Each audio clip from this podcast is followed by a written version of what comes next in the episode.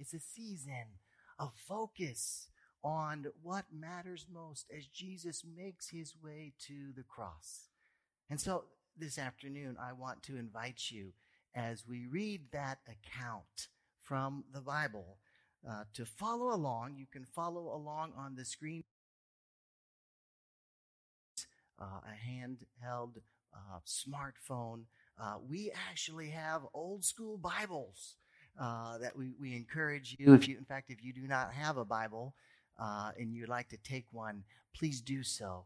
But follow along as we read from the Gospel of Mark the story of Jesus coming into Jerusalem. As they approached, verse 1, as they approached Jerusalem and came to Bethphage and Bethany at the Mount of Olives, Jesus sent two of his disciples, saying to them, Go to the village ahead of you, and just as you enter it, you will find a colt tied there, which no one has ever ridden. Untie it and bring it here. If anyone asks you why you are doing this, say, The Lord needs it and will send it back here shortly. They went and found a colt outside in the street, tied at a doorway. As they untied it, some people standing there asked, What are you doing untying that colt? They answered as Jesus told them to, and the people let them go. When they brought the colt to Jesus and threw their cloaks over it, he sat on it. Many people spread their cloaks on the road, while others spread branches they had cut in the fields. Those who went ahead and those who follow shouted, Hosanna! Blessed is he who comes in the name of the Lord. Blessed is the coming kingdom of our father David. Hosanna in the highest heaven. Jesus entered Jerusalem and went into the temple courts. He looked around at everything, but since it was already late, he went out to Bethany with the twelve. The Palm Sunday story from the Gospel of Mark. As Jesus rode into Jerusalem that day, the people waved branches. And so that means that anytime today you want to wave a branch, you can. Uh, this is a day of celebration. As Jesus rode into town, they threw branches in front of him, and, and that's why we call it, uh, in, in, a, in a sense, Palm Sunday. They threw palm branches.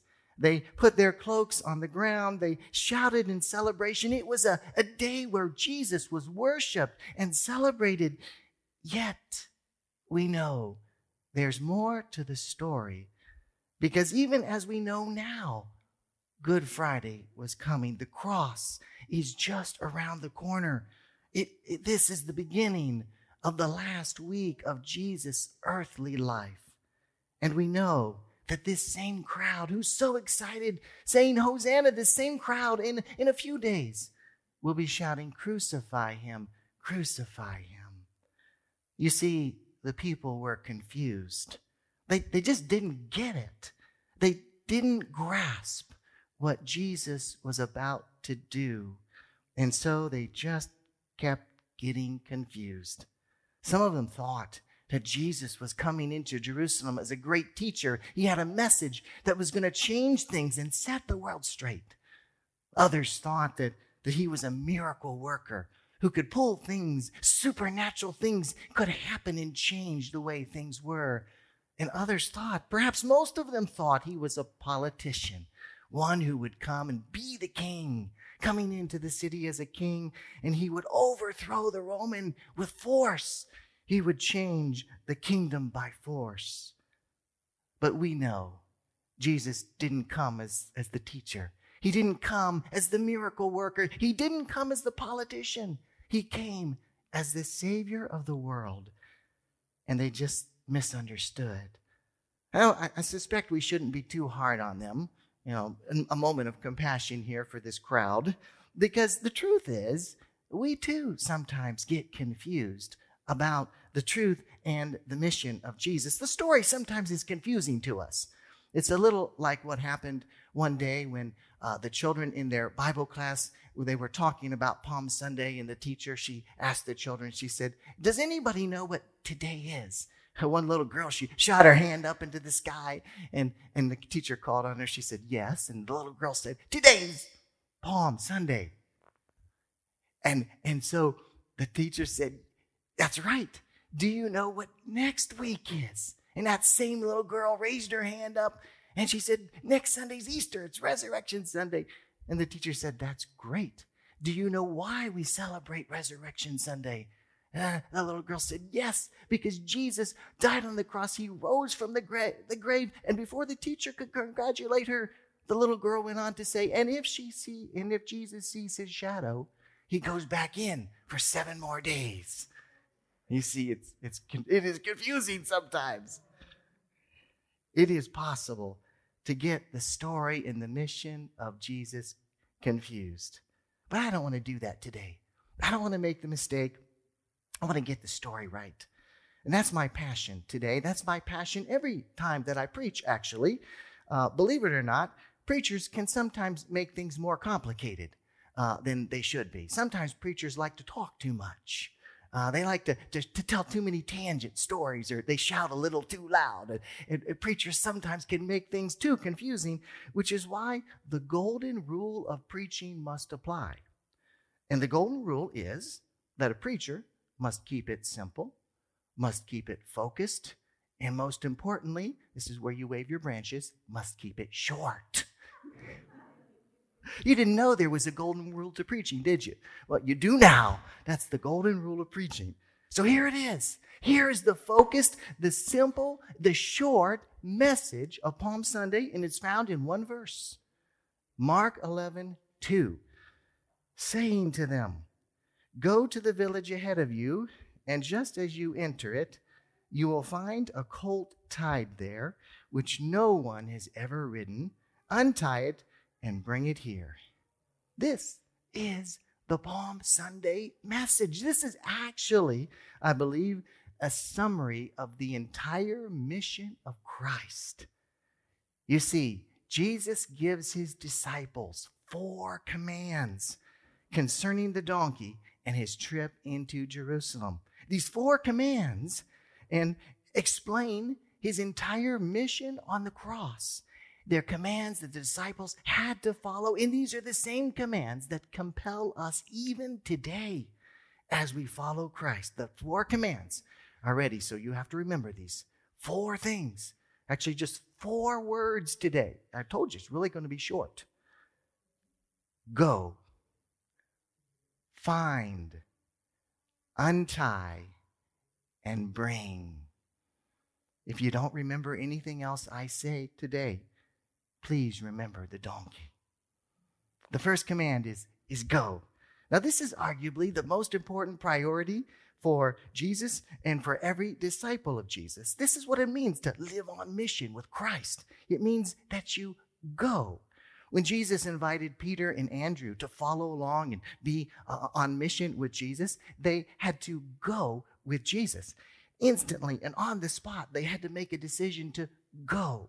They left everything behind. They followed Jesus. This was God's mission. And it also was the way that Jesus came. In John 3:16, we read, "For God so loved the world that he gave his one and only son, that whoever believes in him should not perish but have eternal life." And Jesus was willing to go. He was willing to go into the world and ultimately to go to the cross. Go was a most important word in the vocabulary of Jesus because he knew that our temptation would be to stay. We kind of like to stay where it's warm, where it's comfortable, maybe where it's dry. We, we want to stay in favorable positions. We want to stay in places that are to our advantage. Sometimes we want to stay on top of the mountain. In Matthew chapter 7, the gospel tells us about that occasion when Jesus took Peter and James and John up to the top of the mountain. It was the transfiguration of Jesus, and, and it was really cool. Uh, an experience. Jesus was transfigured before them, and, and the disciples were there, and, and there was a Moses, and there was Elijah, and they were there. And, and Peter, you remember, he really liked it there. He said, Jesus, I got an idea. Let's just build some shelters. We'll stay here on top of the mountain. And what did Jesus say? Jesus said, Sorry, Peter, you have to go. We have to go down from the mountain and into the valley where the people live. We need to be with the people who are hurt, without hope, who are broken. We need to go into their lives so we can show them the hope and the truth and life of Jesus. It's not on top of the mountain, it's down where the people live. It's no coincidence that the Great Commission begins with the word go. Therefore, go and make disciples of all nations. Jesus invites us to go, and we don't have to go very far. Now, this is cool. We don't have to go to faraway places in the world because look around you today. The world has come to Debrecen. Just look around. It's so cool that the Lord has brought the world right here to Debrecen. And so when you go, you may only have to go five centimeters to your neighbor. You don't have to go very far. You can, you can go to the person who lives down the hall, the neighbor who lives next to you, the person you sit next to at school that you work with, the person that, that you see on the bus. You don't have to go far, but you do have to go. That's the important thing. We used to have at my church in Michigan a sign. And so as the people would they would come into the parking lot, they would park the cars, the sign was facing on the way out. So you couldn't see it as you were coming in, you could only see it as you were leaving the building. And the sign said, You are entering your mission field. You see, your mission field is as close as those doors. In fact, it might even be right here now in this moment. You don't have to go far, you just have to go. Jesus calls us to go, and he also calls us to find. The disciples had to find the donkey. God's Spirit had already been out there, had already been at work in, in the heart and the mind of the, the donkey's owner, and the disciples just had to seek it out and they just had to find it. It says, saying to them, Go to the village ahead of you. Just as you enter it, you will find a colt tied there, which no one has ever ridden untie it, and bring it here. It turns out this idea of finding is pretty important in the kingdom of God. It's a pretty important issue, which is why Jesus, in the Gospel of Luke, chapter 15, tells the story of the lost things that are found. It was the story of the shepherd who leaves the 99 to find the one sheep. It was the story of the, of the woman who loses a coin and searches the house to find the one coin. It was the story of the father who loses the son, who waits to find his son in return. All these stories show us the heart of God. It communicates God's passion for finding people and just how valuable people are. Have you ever lost anything? You don't even have to raise your hand because I know it's true of everybody. Have you lost anything valuable? I'll never forget the occasion when uh, I was taking a, a, class, and it was an intensive class. So it was for a whole week uh, in St. Louis, Missouri, and we were living in Michigan. So that meant that was like a seven hour drive for us. And so we, we loaded up. The kids were little, so we strapped them in their car seats and we, we took the big long trip, seven hours to St. Louis, and we unpacked in the hotel and in the, the dormitory and, and we kind of settled there for a week. And every day I went to school. I was, I was working on my, uh, an intensive class at school. And then at the end of the week, we packed everything up and we, we loaded back into the minivan. I mean, if you've got kids, a lot of you got kids, you know what it's like to uh, load the kids up and get them in their car seats. I mean, it's like a day's work just to get them strapped in. Uh, and so we get them all strapped in and we get the luggage packed and we're shoving it in the last thing. And Amanda looks down and, at her diamond engagement ring and the diamond is gone from her engagement ring. Oh no, we've just packed the last suitcase. So what do you do? Here we are in St. Louis, ready, ready to go back to Michigan. Well, what you start looking, you try to find the diamond. And so we unpack the, all the luggage. We pull the kids out of the minivan. And, and, you know, after five hours of work, we've gone through every suitcase. We've gone through every piece of thing we can find. Nothing. We can't stay in St. Louis and spend all of our life looking for the diamond. So we, we packed everything back up. And, and with great sorrow and sadness, we drove away on our way back to Michigan. Well, I can tell you the seven hour trip we, we, we cried a little bit. We, we talked about the, the diamond and all the memories, and, and we were just kind of sad, but yet we, we hoped that somehow somebody would find it somewhere. We prayed that, that the Lord would, would help us find the diamond. So we get back to Michigan and we settle back in. We pull everything out of the out of the minivan, and guess what?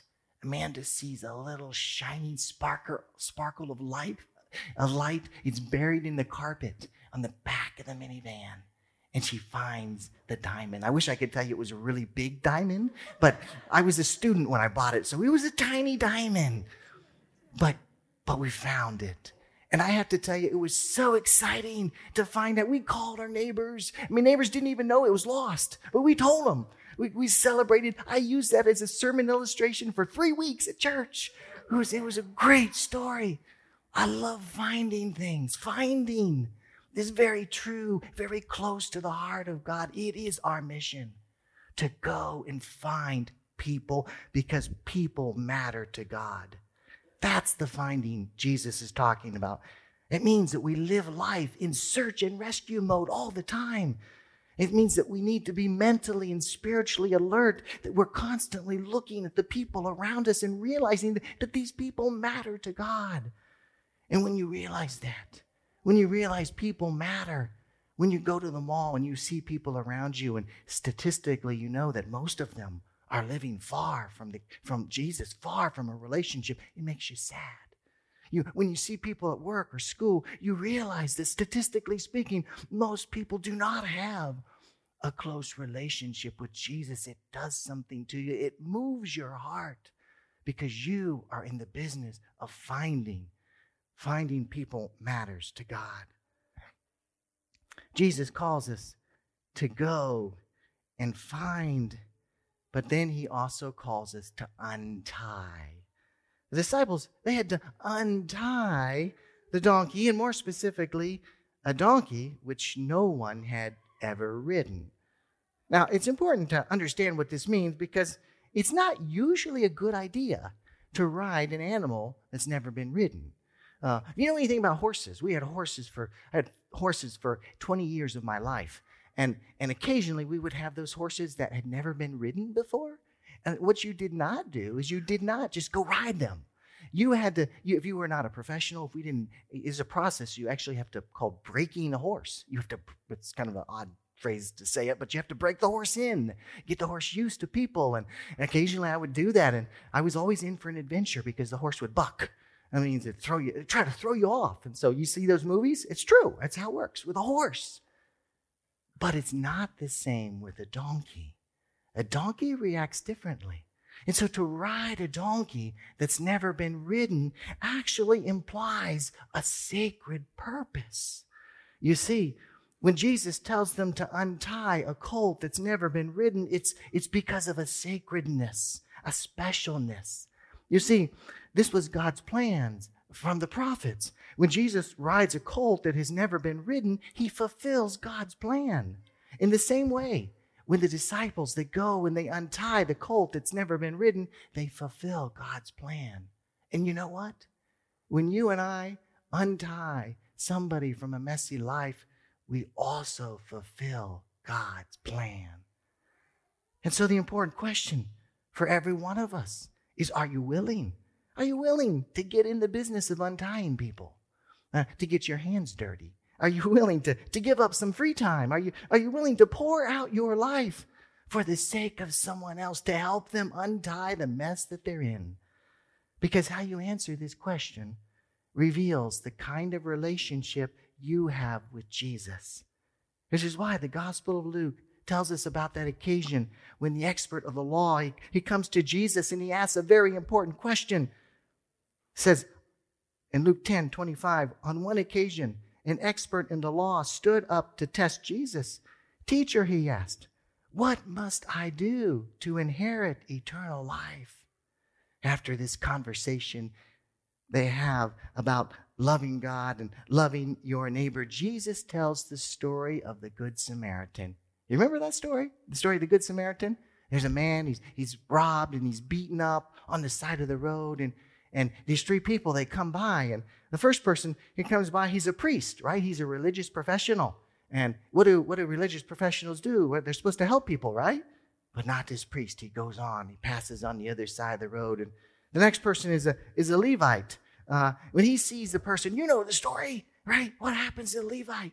The Levite, he sees the person who needs help. Does he have time to help? No, he's too busy. Probably got a church meeting he's got to go to. So he, he gets on the other side of the road and he passes by. And so finally, it's the, it's the Samaritan, the one who's least likely, the one who's the outcast, the one nobody likes, the one who's not even supposed to know God, comes by and sees the man who needs help.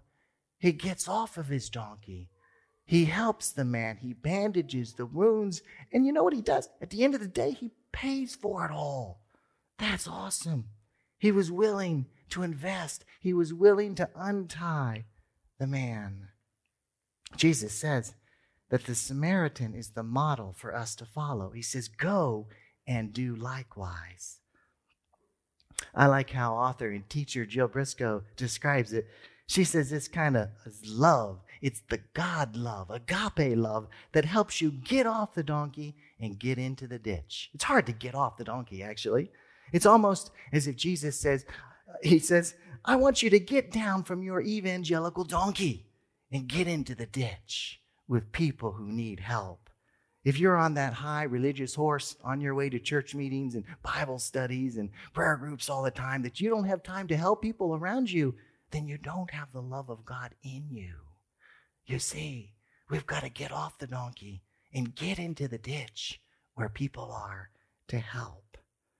The book of First Peter says it this way But you are a chosen people, a royal priesthood, a holy nation, God's special possession, that you may declare the praises of him who called you out of darkness into his wonderful light. You see, as priests, that means we're priests if we follow Jesus. We have a sacred purpose we have to untie the tangled up, messed up lives of other people. We have to love as Jesus loved us. Jesus calls us to go, to find, to untie, and then finally to bring. We got to bring them to the cross of Jesus. And we can and we should do a lot of things, but we can't save them. We just can't. Only Jesus can save people, and it happens at the cross. That's where Jesus was going when he entered Jerusalem that day. He was going to the cross because God so loved the world. He was going to the cross so that we could be saved from our sin. He was going to the cross that we might have life eternally and abundantly. And it all happens at the cross.